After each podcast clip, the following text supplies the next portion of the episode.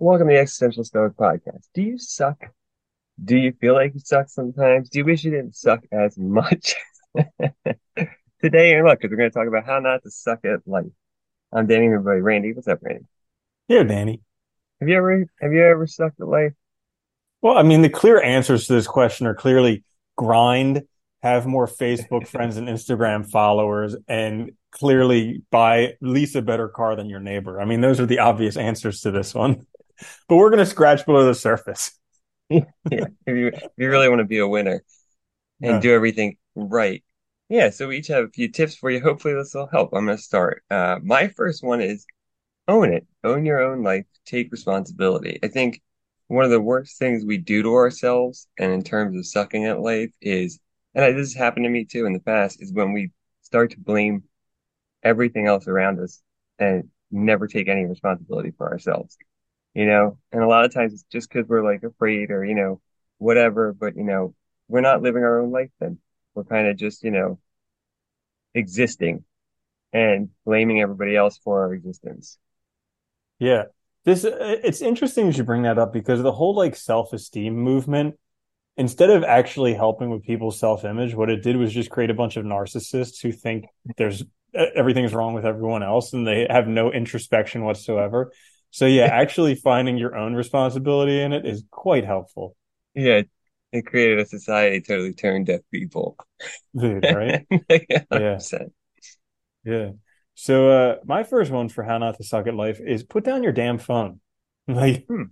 simple as can be, but it's really not. And everybody's like, but I can't. I need to be available to my boss 24/7 and in case my wife texts me, she needs to know immediately what I'm doing, where I am. I always need to be available for my ch-. And it's like put down your damn phone. You're not that important. Like I remember when I was Yeah. learning how to scuba dive uh a long time ago.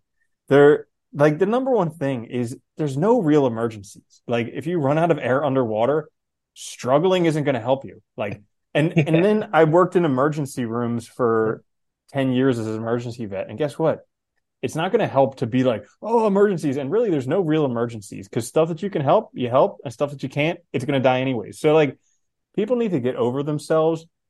We're all going to die anyways and uh put down the damn phone. As a matter of fact, one thing that I found very interesting because it bugged me for a while having a smartphone because I was like, oh, I, this thing's annoying, but I really need GPS. Like, I really need Google Maps. Yeah, dude, Google Maps on the phone is so helpful. It's like my number one reason for having one. So I, fa- I I heard about this thing to turn your smartphone into a dumb phone, and it actually is pretty cool because I didn't really use my phone too much before, but now I definitely don't use it. So what you do is you turn your phone to grayscale because having your phone in black and white makes it a lot less addictive than in color. You take off all social media, you take off your web browser, and then uh, you turn off all notifications. And Yeah, I've always, that's the first thing I've always done whenever I get a new phone is I turn all my notifications off. Because like a lot of times when you, like when you transfer your stuff, they'll re, you know, yeah, come on or whatever the hell. So I just turn them, I have everything off. The only, I can't I can't believe how often at the gym, like in the middle of a workout class, and somebody's watch beeps, and then they're standing there looking at their phone for five minutes while the whole class goes on, like totally oblivious to the whole world that they're in a freaking Yeah. exercise plan. They can't put it down for a half an hour. no, it is funny though, you know, and I think your examples are good though, because really, if, if doctors, if emergency room vets, if EMTs thought of everything as an emergency, they would be terrible at their jobs. They would be running around like chickens with their heads cut off, you know, panicked, stressed. I mean, they would, you would, you would wear out super fast, right? So like, it's a good example and a good way to think of it. Like how, you know, get some perspective. How much of an emergency is this really? How important is it? Because things do happen that are important, but they're rare. But They're not all the very, time. very few. Yeah. Very few. And when they happen, you'll usually find out about it. You know, it's not like it's going to be Mhm. like lots of people will be trying to contact you. It won't be like one person or something, you know? Mhm. Yeah. I think that, that's a good one. I like that. Um, my next one is face your fears. Don't limit yourself. This is a hard one. I think we all struggle with this, but like we, we did an episode on this recently. I think, you know, you have to just like to own your life. You also have to face those things that you're afraid of and, you know, try and live your best life. And I think, you know, for a lot of us, it holds us back and we hold ourselves back. We're like the number one reason we're not doing what we want to do, living the life we want to live, and we make concessions that we don't really want to make. So face that stuff and start living how you want to. Yeah, really. It's like the only person holding us back is ourselves. Nobody else is doing it. It's and crazy, we're just like, it? oh, it's the world, it's them, it's nah, it's yourself, and it's I hate your that fears. And fears, dude, fears are terrible. Like they, it's but it's it's cool getting older because when you do face fears, you can look back and be like, holy crap, I was scared of that for so long, and it turned out to be nothing. Yeah, You just stop. I think too, for getting older too. I think you just stop caring as much too. Like I, you know, the, all those things that used to be seemed like so important. I think for well, maybe not for everyone. For some people, they just start to seem so much less important. You're like, how did that ever bother me? You know, why did I care yeah, about that? yeah. Yeah. There you go. So my next one, how not to suck at life, uh, is sleep more. Now, okay, so like here's an interesting thing. So most sleep experts nowadays say, you know, the ideal amount of sleep for a person is seven to eight hours a night. And it turns out that before electricity, which was like 100, 150 years ago, the average person slept 11 hours a night. Well, because what were you gonna do? It was dark, you know, Yeah, but it's and like, have and light costs fuel. It costs money. You know, it wasn't so easy to turn it on. yeah. But it's like, if that doesn't tell you that we're meant to sleep a lot more than we're sleeping right now, I don't know what does. And honestly, Yeah. like, there's so many things that sleep does for you.